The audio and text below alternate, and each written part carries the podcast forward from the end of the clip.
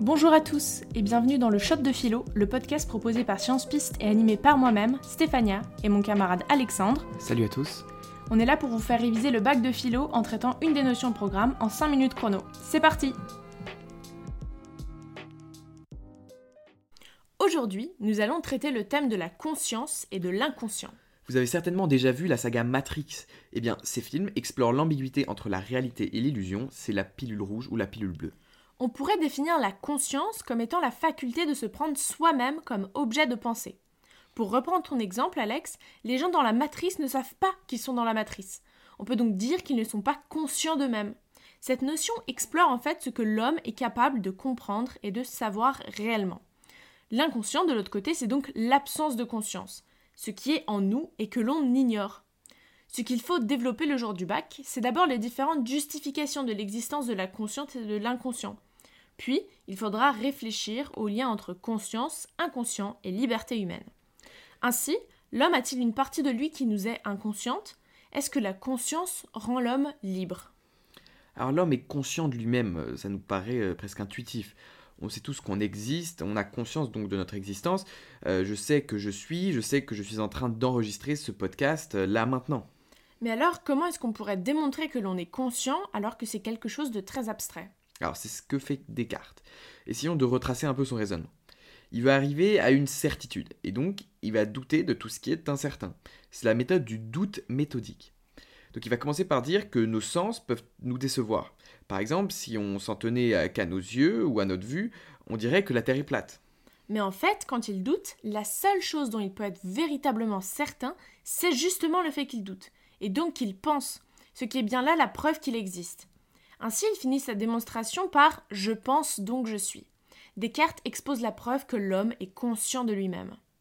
Alors soit, mais souvent, quand l'homme agit, il le fait inconsciemment par réflexe, comme quand on dit quelque chose qu'on regrette immédiatement après.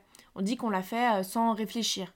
On pourrait donc se dire qu'il y a une partie de nous-mêmes qu'on ne connaît pas, mais qui influence tout de même nos actions. C'est exactement ce qu'avance Freud. En fait, pour lui, quand l'homme agit, les raisons qui le poussent à agir lui sont étrangères.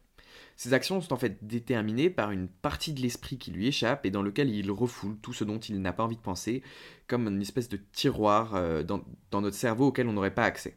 Et cet inconscient, c'est ce qu'il appelle le ça. Et c'est ce qui va véritablement déterminer mon action et qui est composé de plein de pulsions et d'envies. Il y a ensuite le surmoi, donc un autre tiroir, qui rassemble les règles morales d'une société qu'on intègre au fur et à mesure, et qui est une zone entre le conscient et l'inconscient. il y a enfin le moi, qui est totalement conscient. Grosso modo, pour Freud, nos actions vont être le résultat du jeu entre ces trois tiroirs.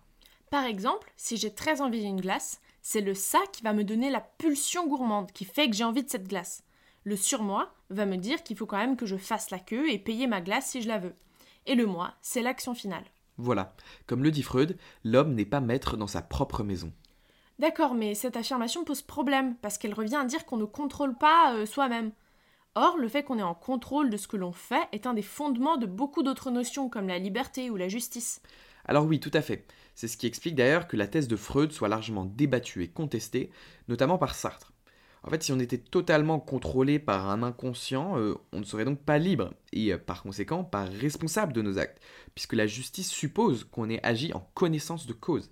À l'opposé de Freud, donc pour Sartre, l'homme est toujours responsable de ses actes, il n'a aucune excuse.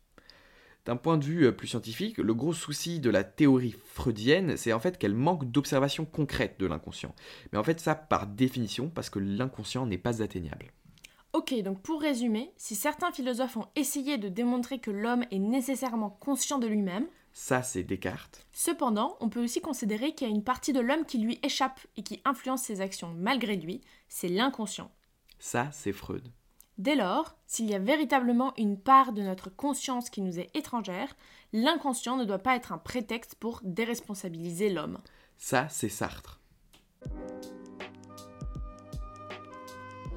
Voilà, c'est tout pour aujourd'hui. N'hésitez pas à partager ce podcast avec vos amis qui sont en train de réviser. N'oubliez pas de faire un tour sur notre Instagram @sciencepiste pour enregistrer la mini fiche de synthèse associée à ce podcast et à vous abonner.